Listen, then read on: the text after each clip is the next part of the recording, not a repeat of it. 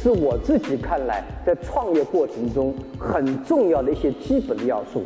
多花点时间去学习别人失败的经历，多坚持，其实就坚持一刻，再坚持一会，你就不一样。你说委屈，如果怕竞争，要你竞争情况；如果你怕竞争，你就别做企业；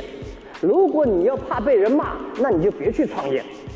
创业本身就是跟人家不一样的想法，所以我想